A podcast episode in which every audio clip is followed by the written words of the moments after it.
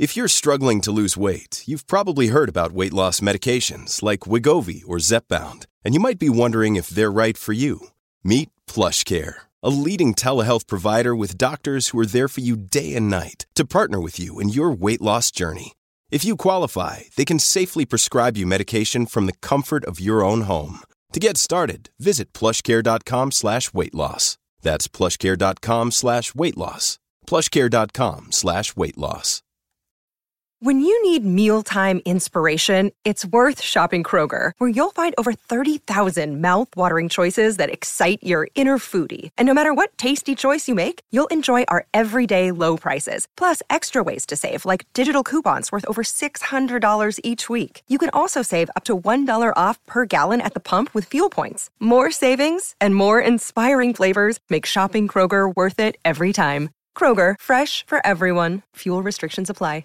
If you deal with chronic anxiety, you've probably noticed that your life seems to happen in three very distinct phases. Probably 90 to 95% of your life is spent in anxious anticipation of the next big stressor or dealing with the next big problem. In other words, the vast majority of your time is spent worrying about things that either haven't happened yet or may or may not happen ever a relatively small portion of your time is spent actually experiencing or dealing with these stressors. And the smallest of the three phases of your life is relief that comes after solving a problem or successfully navigating a stressful event. The relief always seems to last much, much shorter than what we anticipate. Minutes, maybe hours if we're lucky, probably not days because no matter how big a stressor was and how long you were sitting in that anxious anticipation, you've probably noticed that as soon as it's over, it is not long at all before the next stressor comes along to take its place. And life essentially feels like an endless string of problems with almost no breaks in between. This pattern happens because of something I call the worry bin. Today, I'm going to break down for you what that is and give you some strategies to actually get more relief from your anxiety. But really quick, before I get into that, I just want to introduce myself so you know who you're listening to. I go by Dr. Scott. I'm a licensed psychologist. I am the author of the book For When Everything is Burning, and I'm the owner of the North Star Psychological Center, which is a mental health private practice in eastern Iowa. My specialties are dealing with people who have moderate to severe symptoms of depression and anxiety, as well as co occurring conditions like eating disorders or post traumatic stress disorder. The worry bin is not an actual physical structure in your brain, it's a function in your brain caused by the combined functioning of several brain structures. In other words, your brain basically has this certain amount of space. And I don't mean physical space. By space, I mean mental energy, like how much of your thoughts go back to this thing. You have a certain amount of mental space that is reserved for stress and worry. And the more severe your anxiety disorder, essentially that means the larger this container is. And this is the container that I call the worry bin. You can only conceptualize a finite amount of anxiety at any given time. Ultimately, we're all dealing with multiple stressors simultaneously in our lives. But usually, you probably find that you tend to be focused on one big picture one that your brain probably keeps coming back to over and over and over again. And so the majority of space in this worry bin is taken up by this one big thing. And that can give us the illusion that once we solve or get through that one big thing, that suddenly your worry bin is going to be almost empty, that you will essentially have the feeling of like having taken out the mental garbage in your brain, and that for a while at least, you're just going to have this free space, and that it, you're going to feel more relaxed and more calm or more at ease. But if you deal with chronic anxiety, you probably already know that that's mostly a lie because your brain always seems to manage to keep the worry bin full. And as soon as you take something out of it, something else gets put back in almost instantaneously. And I'll give you a great example of this that I experienced just recently. My biggest worry from probably October through December was getting my practice up and running because the period of time between me making the decision to leave my previous job and start my clinic here, the North Star Psychological Center, and that clinic actually opening was much shorter than the ideal time frame in which to do that. So I was really rushing to like build furniture, get all my paperwork in order, get credentialed, get business cards made. There's so many little things that go into this. And really it probably should be a five or six month time frame. And for me, it was about a two month time frame. And I had an exact date. Uh, December 4th was our opening date. And so there were a certain amount of things I wanted to have done by December 4th. And that was like 90% of my stress during this two month period of time was these are all the things I have to do. And it felt like, and, and, I've been in this game long enough to know, I've, I've been dealing with anxiety nearly my whole life, probably my whole life, if I'm honest, although I don't really remember being a kid that well. Um, I've been in this game long enough to know once you're open, you're not just going to be at peace for three months or six months until some big stressor happens, but it somehow it gets me every time. It really does. And even though I know better, I know so much better that I'm teaching you guys about it. There's still a part of me that's like, oh, I just can't wait. I just I will just feel so much better once I'm open. Like that's just going to be such a big stressor off my mind. And it was for half a day. Like the first half of the day, Monday, December 4th, building was open, the building was ready, people showed up, like everything happened the way it was supposed to. And I had a few hours of of peace, of genuine peace and joy. It was an excitement. It was it was a really good day. And before I even walked out the door that day, I started to think about am I going to make enough money? Like and, and then that became all of the space that got filled up in my worry bin all of this empty space in my brain that for just a moment experienced this peace and this calmness. All of that energy all of that attention then just shifted to financial stressors. And i'm sure that once i am assured I'm, that that's still what it is today because i'm still getting credentialing and billing and everything set up. And there's a part of me right now that thinks once you get all that set up, oh, then then peace of mind is going to come your way and everything's going to be fine. It's going to be smooth sailing from there. And I know that's a lie. I don't know what the next thing to fill that space in my worry bin is going to be, but I know something will. I know that this is not going to be the first time in my life when my worry bin just stays nearly empty for a prolonged period of time. Time, excuse me, because that is not how brains work and that is not how anxiety works.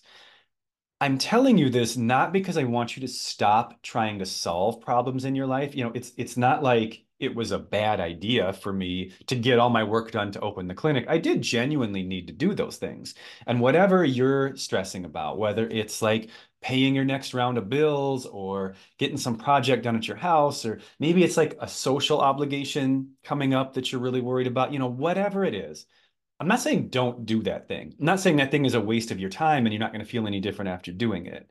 What I'm saying is if your life feels like just an endless string of solving those problems and not really getting any breaks before another problem comes in, you're going to need to add another tool to your tool belt besides just dealing with or getting through the day to day stressors if you want to experience real relief from anxiety.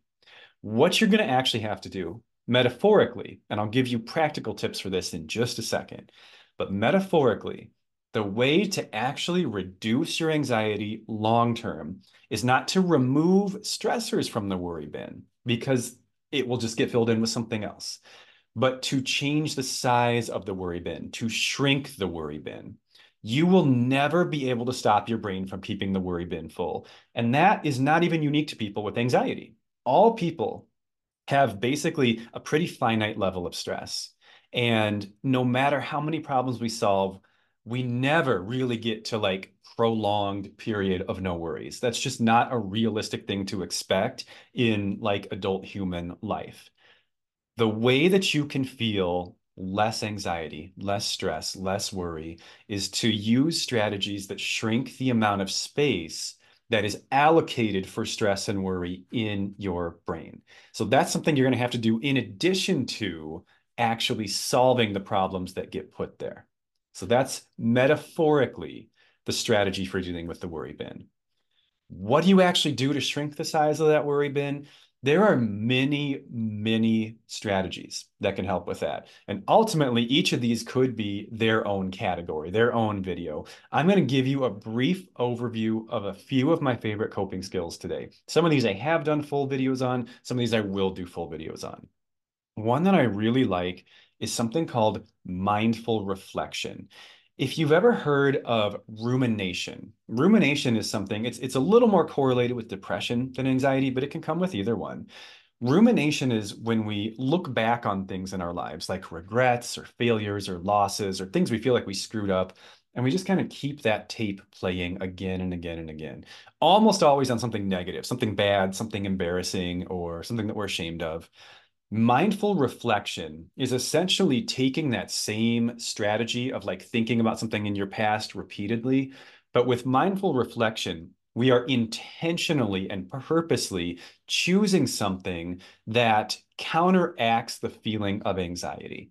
So, a lot of anxiety, a, lot of us who are walking around out there with some really big worry bins, like all consuming worry bins, don't have a lot of faith or confidence or trust in ourselves. And that exacerbates our anxiety because not only do we stress about the things that may or may not happen, we also feel like we probably don't have the tools to deal with those stressors or situations unless we maybe have like a foolproof, immaculate plan or strategy. And that's where a lot of the anticipatory anxiety comes from, is feeling like we need to develop this strategy when you look back on victories, on things you've handled well, uh, I'll be more specific. I don't want to be vague. Let's say that you're stressing about a social obligation you have coming up, like a work party or a holiday get together or, or something like that.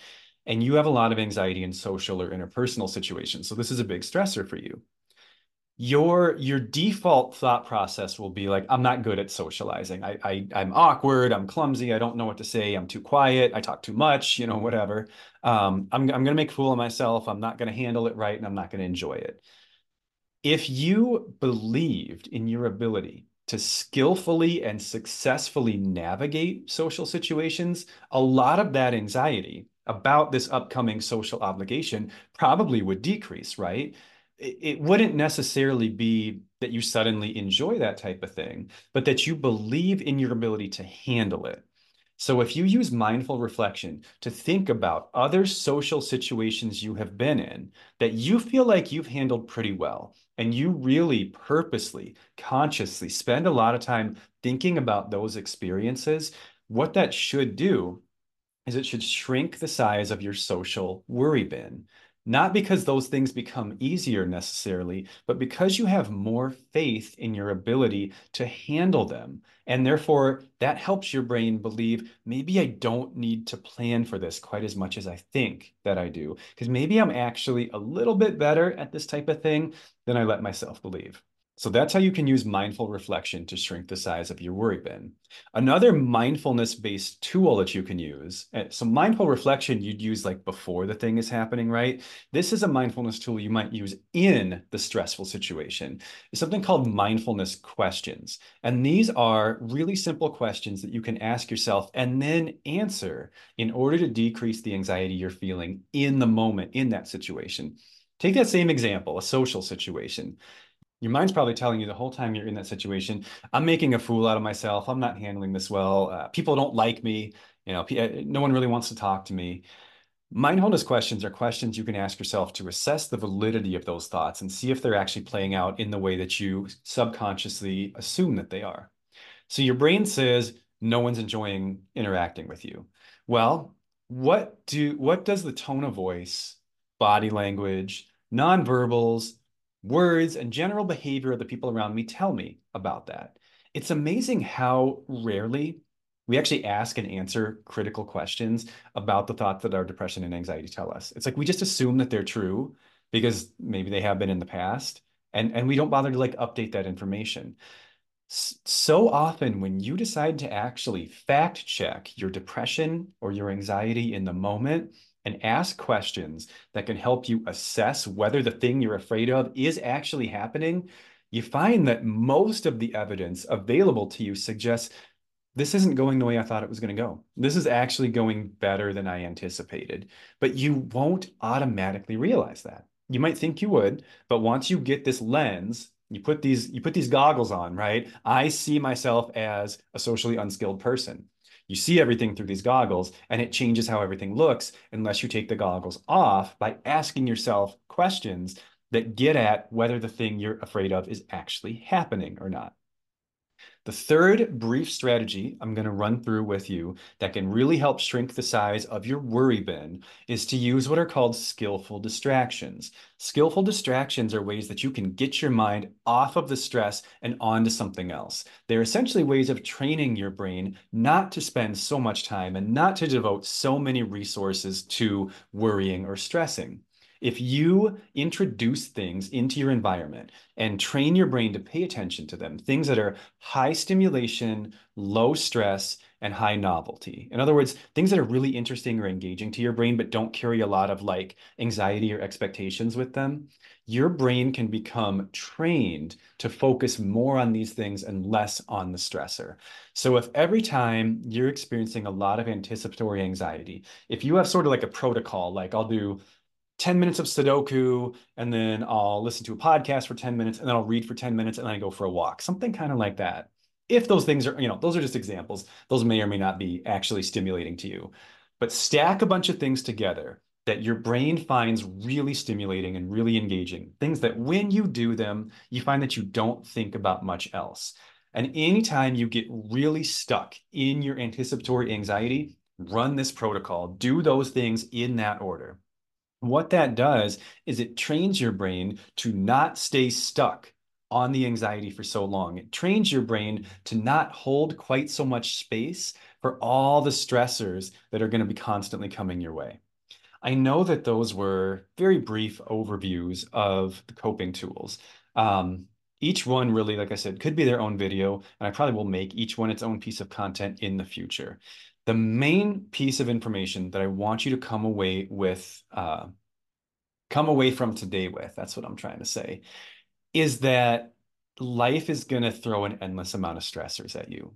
And you can't just constantly solve those stressors and expect to experience prolonged periods of peace or relaxation or contentment, especially if you have a chronic anxiety disorder, because before too long, your brain will fill in that empty space that you've created by solving that problem or making it through that stressor with the next worry.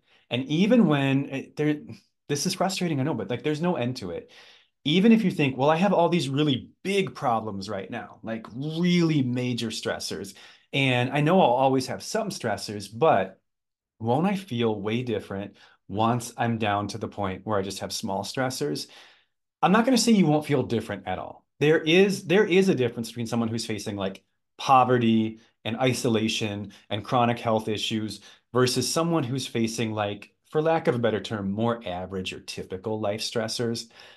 But that difference is not nearly as big as you would imagine it to be because the size of your worry bin doesn't necessarily shrink just because your life gets better Many of the people who I work with who have severe symptoms of anxiety, objectively speaking, have lives that are fairly typical in terms of the amount of like, I know you can't really objectively rate someone's stress because there is an internal subjective component to it, but they don't have lives that you would look at and be like, "Oh my gosh, that's that's like a incredibly stressful life." A lot of them are facing the same kind of stressors that most people are in general but their brain is just so trained to have this massive worry bin and keep it constantly full that no matter how good or easy or or consistent their life becomes their stress level does not really decline nearly as much as you would think it would. And the only way to really reach that place of of relatively sustained peace is by shrinking that worry bin. I hope that that makes sense to you today and I hope that it is helpful today. Side note, please let me know how my video quality was today. I got a new webcam. It's a 4K webcam, and the previous uh, device I was recording on was 1080p. So hopefully I look a lot more crisp and clear today, um, but I would love to have your feedback on that. I will see you guys next time. Thank you, as always, for your support, and take care.